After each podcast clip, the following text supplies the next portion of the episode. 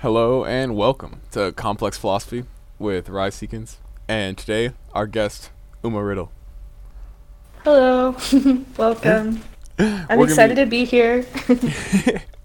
yes. Um, we're going to be reading three sections from the Prophet and discussing them.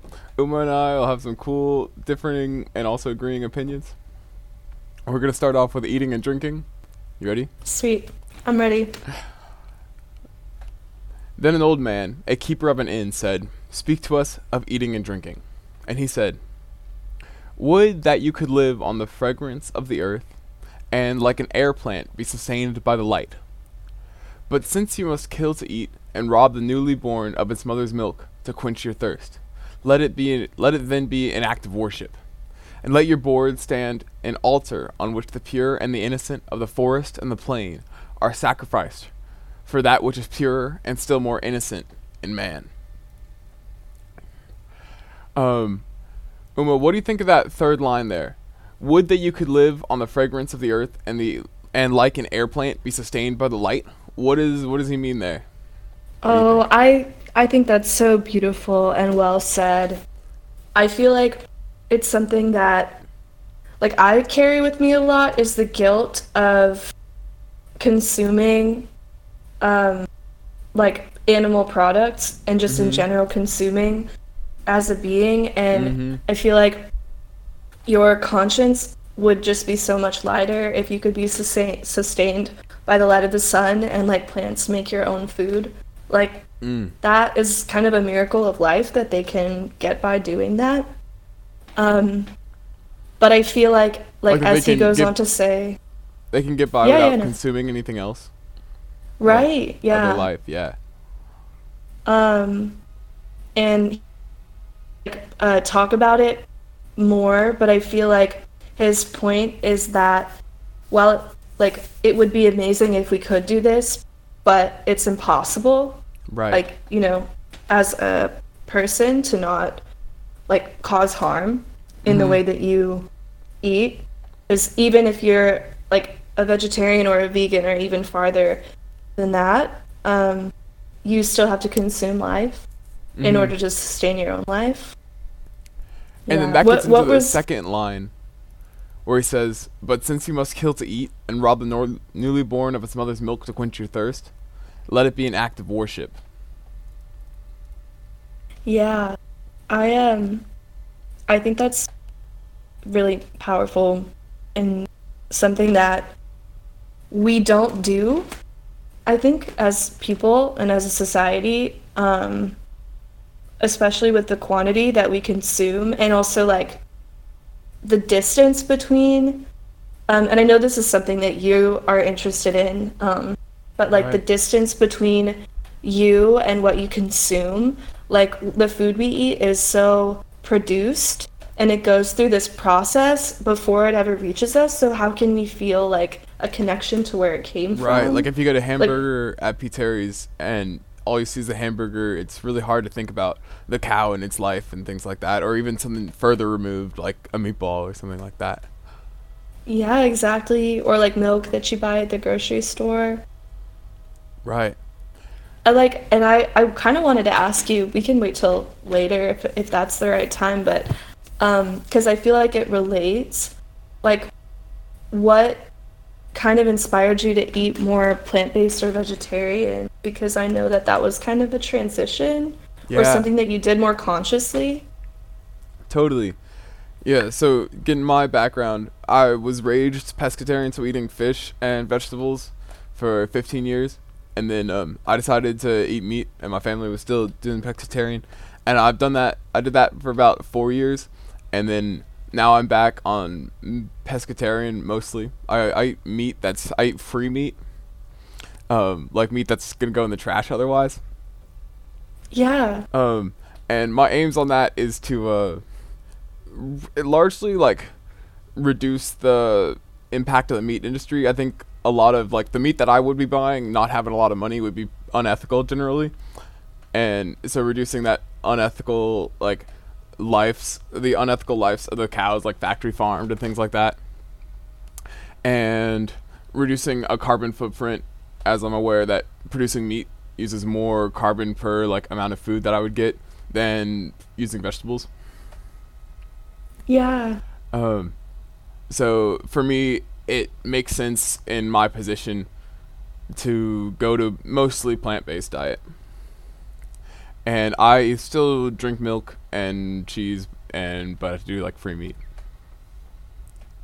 It's interesting that you went, like, you grew up pescatarian and then you went to eating meat and then you went back. Like, right. Because I feel like that involved not one but two conscious choices on your part, like, to change, Yeah. you know. And I think that that's says a lot. I guess I think that's really interesting. Thank you. Thank you. And then would you give your background on your food habits? Yeah. So I was raised um, completely vegetarian, um, and on my mom's side of the family, like they're Hindu, Indian. So for the most part, like a lot of Hindus don't eat meat at all. Um, but I guess it's kind of adapted. Like we do eat a lot of dairy, we do eat eggs, but meat was never a part of my diet really and I think from a very young age, I I don't think it was necessarily my parents, but maybe my older sister and like other people around me would always talk about how meat equals dead animals and mm-hmm. like as a little kid you just make that association. You're like, "Wow, I never want to, you know, hurt an animal that I, you know, can see is like me. I can suffer." Right. So I think like even I tell people this now, which I think people find really interesting if you didn't grow up vegetarian, but like to me, meat if I wanted to eat meat, like say for my diet, I would have to change a lot in the way that I think about it, like kind of relating to this. Um and also like get over that association. like you'd have to come up with a, a new moral framework to allow yourself to eat meat because it's so ingrained. I think in a way, yeah, but I think it's also psychological. Like I see meat or I smell meat, like and it repulses me Right. because of the association. I think ethically as I'm growing older, I'm realizing that there are a lot of things that I do that are in my diet that are just as unethical, people might argue, like consuming dairy, Right. uh, consuming eggs. So I'm trying to challenge myself um, in that way. And I honestly trying to challenge myself to think about it more like this chapter of the prophet. yeah. All right. You want to refocus and go for that second paragraph? Yeah, yeah, yeah. Um, which one? When you kill a beast. Mm. Would you like me to read it? Yeah. Okay, cool. When you kill a beast, say to him in your heart, By the same power that slays you, I too am slain, and I too shall be consumed. For the law that delivered you into my hand shall deliver me into a mightier hand. Your blood and my blood is naught but the sap that feeds the tree of heaven. So this one, he's continuing. In my perspective, he's continuing explaining what it means to um to have eating be an act of worship. And I imagine somebody out in the forest, like killing a deer, like slitting the throat with a knife, and then like when he's when they're doing that, they're saying, "By the same power that slays you, I too am slain." This is kind of realizing that we're all one like being, um, and I too shall be consumed. And he's saying that it's like the, when he says, "For the law that delivered you into my hand shall deliver me into a mightier hand." Um, it's like it's just a part of life that things need to consume other things to keep living on, and that's all right. But I'm gonna be really aware of that and really conscious of that, and I'm gonna understand that this slays you, and that hurts me too, in a in the way that like we're all the same, and also that I understand that I'm like you, and I can be killed just like this. Yeah. I think you said that really well. And your blood and my blood is not but the sap that feeds the tree of heaven. What do you think about that line? To me that flows The- more into like how we are um it reinforces how we are the same being. And it it goes with the like by the power that slays you i too am slain. Um that your blood and my blood are like the same things. Oh also that a life is like this great thing um and that say when life ends, it might go to this heaven. So blood that blood blood sig- can signify like life's end. You know, like people getting hurt or killed or cut, and that goes um people and animals. And that blood flows and feeds the tree of heaven. Like every life that is killed isn't totally destroyed, but goes and feeds the tree of heaven. Yeah. I I would agree with that. Um I think for this part I like I I think of two things. Um one that like there's kind of an imbalance in the modern world in the sense that we don't we are not humans are not really slain for like a like another predator that's larger than us Yes, absolutely. and we often kill each other or just die of old age you know somehow Right. and um, and that's like a big like break in it would have to take a lot of conscious like maybe reshifting if we were to think about it this way um, even though i think it could be really important And maybe by your point, him saying the for the law that delivered you into my hand shall deliver me into a mightier hand. Maybe it's kind of like we're not governed under the same law because we're making all the decisions and we're not preyed upon in the same way they are. So we've like removed ourselves from this cycle. So yeah maybe that law doesn't apply in the same way. do you think that that's right or do you think that that's like necessarily true Um, what I just said or the writing? yeah what you just said because i also had some thoughts Yeah, when I was um when I was eating meat, um when it was a full part of my diet, I really liked this line and I thought that it's like it's a cost that life has to consume to exist, but it's one that's been happening forever and it's all right.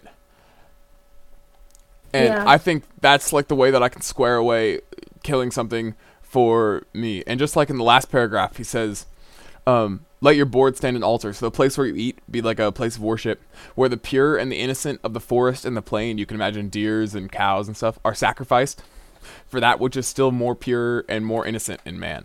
So I'm saying, wow, like the great thing in you, cow, that I'm about to eat is about to, um, is sacrificed for even the more awesome things in me.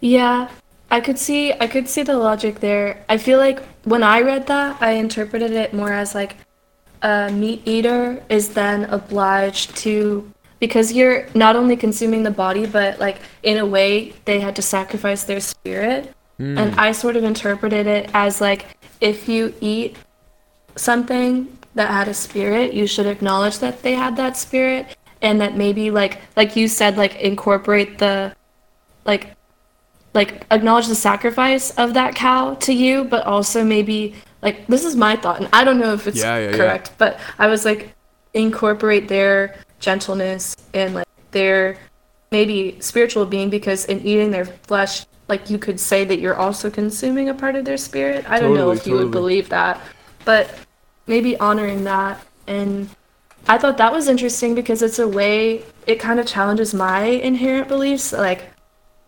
by consuming something that is at a different level of consciousness as you, you have a chance to empathize with them more and appreciate them more and Oh. like even incorporate their being into yours as a part of this larger, you know, cycle. Like an Uh, act, like um, eating it could be an act of worship kind of thing. Like you're like giving it a lot of attention and understanding it and appreciating it, and it's not Totally. just destruction. I love that. Yeah.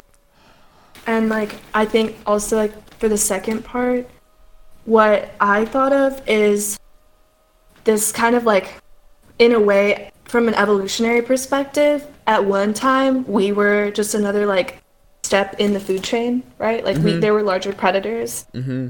that ate us, but then, you know, there were extinctions and technological advancements. And so now we don't really have those large predators. And I think, like, if we go back to that beautiful line was the blood flows to the tree of heaven, if you think about it cyclically, it's like today, whether, you know, it's good or bad, our world is structured where like humankind is at the top. Right. We don't have anything bigger than us, other than I would argue the machines that we've created. and yeah, yeah. and I mean maybe that's gonna change like in a century or so, but um Yeah, I'm with you. but um like we try I think like especially Western society, but I think the whole world too we try to distance ourselves from the cycle of life and from nature because we do want to think that we're above and separate and like this might be kind of a jump or a leap but i was thinking about how you know even in death like it's part of our customs to instead of like return to the earth we like oftentimes put ourselves in coffins mm-hmm. that like like our bo- like even our physical body can't like we want it to be separate Right. and right. preserved. And I feel like there's You a lot that comes from Christianity, creation myth. Like God created the earth and the animals, and then man. Like we're separate from them, and that's totally continued on Mm-hmm. In those death ceremonies too. Totally.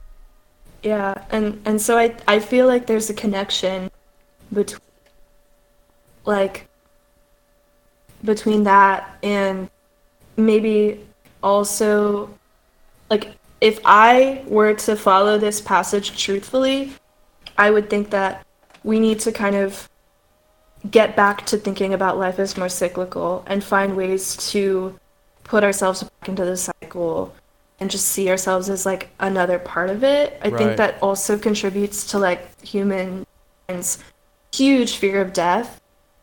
Like yeah. Because it's like we're separate from everything else, so our death is like more important and meaningful than the death of others. But like the prophet is saying, no, it's all going to the same thing Right. and it's just a natural part of life and there's like this undercurrent of like we if we are fulfilling our part we have to like give into it just like the animals that are smaller than us given to us Totally, totally. Uh, so we can learn that like I feel like that's a theme throughout the prophet that he looks to nature and the world around us to understand ourselves and how we better fit into it. And I think there's like for us it might manifest as guilt um and for like other people or society at large maybe just like an unalignment but like guilt about eating animals. But if we realize it's part of the cycle, then we might not feel that guilt. Or and then if we realize we're too far away from the cycle by like factory farming them or things like that um would also create a lot of pain. So by like looking at how the earth do- does it and how that the cycles are all right um that can integrate everything. Yeah and return us to where like we should be. I feel like Raya, you and i are kind of similar in the sense that we both think that we there are like really direct societal changes that we should make and we can make that will bring us back to a more respectful place that's more in harmony with nature. Um, yeah. true And- something that occurs to me is that um I believe in the societal change, but the first step for me is like restructuring my mind and stuff that like the the culture might have put in me that I can like consciously decide that I'd rather think this way, which is something that the prophet's done for me. And it, my reading of it, I've been able to restructure some of my beliefs in a way that's more in harmony. Yeah. I would agree with that. You ready for another paragraph? I am. All right. Okay. so we talked about the beast, and now we're towards plants. And when you crush an apple with your teeth, say to it in your heart, Your seed shall live in my body, and the buds of your tomorrow shall blossom in my heart. And your fragrance shall be my breath, and together we will rejoice through all the seasons. I feel like this continues your point of um, of like when we eat something, have it be an act of worship and something where like you can really pay attention to this thing. I'm curious how how it changes for you when we're talking about a plant versus an animal and like integrating it into you. Yeah. Um, I think, I think this is like another point that I don't want to keep like coming back to, but I feel like, well, my reference I don't necessarily want to keep coming back to, but it's still relevant. Like, Yeah, yeah, go ahead. I think the idea of like rejecting meat because this animal was a conscious being and I can acknowledge its you know I think like what I uh, can understand from um, Hinduism is like there's this idea that human beings we are this high consciousness species we have that we are like on earth the highest consciousness or highest form of consciousness Mhm. and with that comes like a certain set of duties and obligations um, to acknowledge other consciousnesses and Ah. levels of consciousness and like i don't know if you know but like the cycle of um, rebirth like you can be born into a high form of consciousness or a low form of consciousness Are the Um, castes involved in that, or is that separate ideas? um i think it's like it's a little separate from like Yeah. what i'm talking about but yeah it's it's involved not to say that like being born into a human life is like the highest right and right, then right. from there you kind of go down so animals ha- would i guess have a higher level of consciousness that you can acknowledge and empathize with. And so we have a duty to kind of respect them. Hmm and plants you know i, I don't know specifically i have into it whether they're considered conscious beings um, in hinduism but i think like if you look at it from today's standpoint like we understand now that there is such a thing as plant consciousness or the research is going in that direction. So my point i guess is just again like being more mindful that what you're consuming had a life hmm before you ate it and like how that could affect you your Mhm. body spiritually i don't know being more mindful with the way you eat that's not to say that i necessarily do this all the time totally. totally. um i think modern life just moves so quickly we don't have a chance to really stop but if you stop like and just think and to me, that's it's, why. it's an interesting thought Yeah, totally. It's important to like to read this and reflect on how you're living, and even not bring all of it, but bring little parts that you did that you like. yeah and Would you go for the next I- paragraph? yeah and yeah. in the autumn. And in the autumn, when you gather the grapes of your vineyards for the winepress, say in your heart, I too am a vineyard, and my fruit shall be gathered for the wine. And like new wine, I shall be kept in eternal. And in winter, when you draw the wine, let there be in your heart a song for each cup, and let there be in the song a remembrance for the autumn days, and for the vineyard, and for. Nice. Yeah. What's your like reaction? What jumps out at me is like more mindfulness, um, in your in your consumption, and let there be a song for each cup. Like pay attention to each cup and remember that these came from a vineyard and it was in autumn and you like you knew how it grew. Um, what do you think about his lo- use of I, like the first person, like I am this too? What is he trying to say by using the first person, like I too in the vineyard? Um, I guess. I guess it's just furthering like the emphasis on maybe it's like a stance that you can take or like Mm. almost like a mantra, like something that can use to remind yourself. But it's it's interesting that it's different from the other language he uses. Um, Right, like and I in the last paragraph it says like your seed shall live in my body and say something like instead of using something like I. it's kind of personalizing the per, sorry personifying the the the plant and the fruit and the process like al- almost acknowledging its being or its existence Totally. i i like what you said a lot about the process like Mm. um, of harvesting and the idea of like and in the winter when you draw the wine let there be in your heart for each cup um I, what do you think about the significance of like the process of making the wine in the greater analogy Mm. Mm. Hmm. Uh, So gathered and kept and drawn. So we get like fruit gathered and then it's kept in eternal vessels and drawn. Um, maybe discussing the process about like how you you slowly get a bunch of things that um, to me this connects like when you're living your life and a lot of things happen in your life you don't really know what they are but we're like you don't know how it'll all come together but you might learn a little thing consider that a fruit that you gather and then all these things that you gather are gathered into your mind. We'll call that an eternal vessel.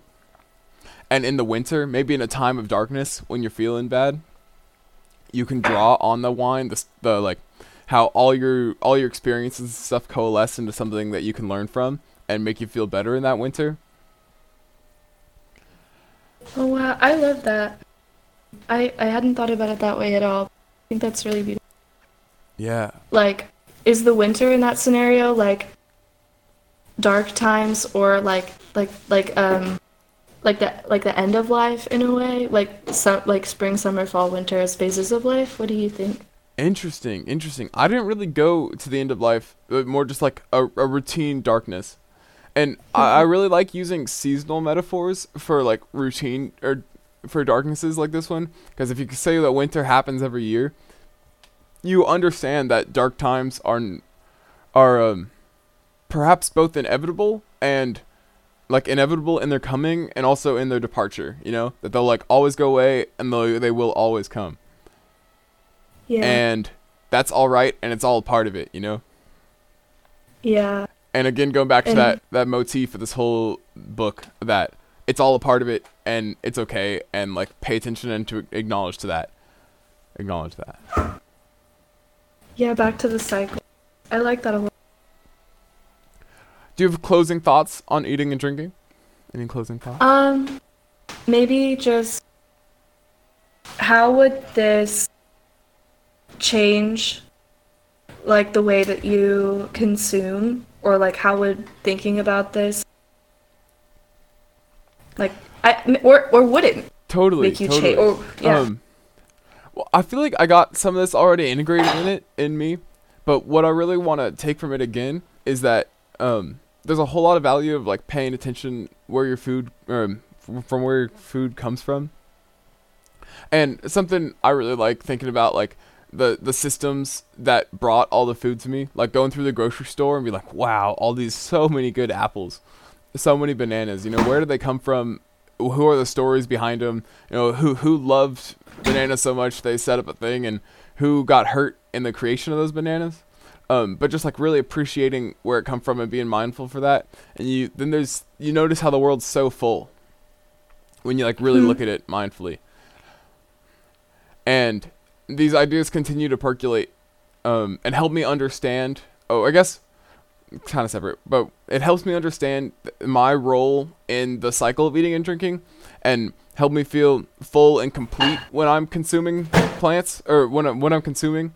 Um, and notice that that's that's all right and a part of it, not an evil, that not like a necessary evil, but like a cyclic good. You know, like it's all a part of it and it's good. Yeah so it's kind of affirming like in what you are practicing um, as long as you're doing it consciously i guess like as long as you're thinking about it that way Yes, yes. To me, that's what I get. How about you? I really like that idea of like like the image of walking through a store and just being like, "Oh, like I don't know, maybe that means educating yourself on like where your food is sourced from Yeah. and like trying to just like as a way of respect um yeah, cuz I guess like in he's talking about more specifically like almost if you go out and gather that food yourself, but in the modern age that's not the way we eat. So right. like but but you can still apply it i like that idea Yeah, yeah.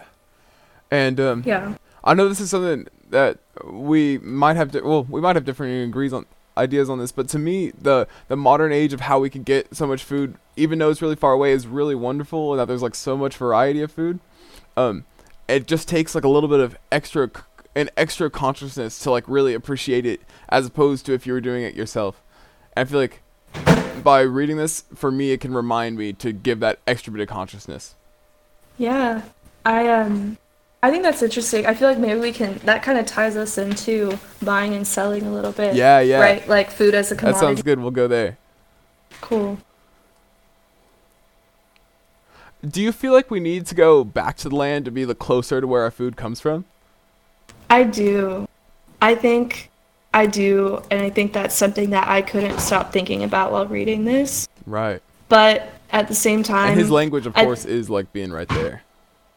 Exactly. Yeah. So I guess if you follow it more literally, but again, it's important to acknowledge like you can't really do that. Uh, uh, not even 100% of the time, most of the time, like Right. most people in the modern world. Right. Um, but hopefully, I like I do think that we should work towards that, like more local food models instead of because if you know, it, it seems kind of impossible to me for almost everybody in the world to be able to buy food from almost anywhere in the world Mm. just because of the way wealth is structured. Like what we have is certain countries and certain people get to kind of gather food from wherever they can in the world, and then on the other end, other people.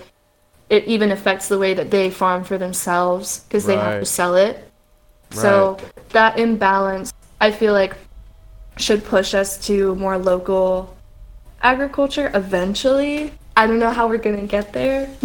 Yeah. But I think it's also a good idea for us to be closer to the food source. Like going to farmers markets is really nice because you can like meet people that grow the food and I don't. Know. But again, unrealistic for everyone. Um, Mm-hmm. Thank you. I hope you enjoyed this first of three with Uma Riddle. Look for the next episode on buying and selling. Thanks.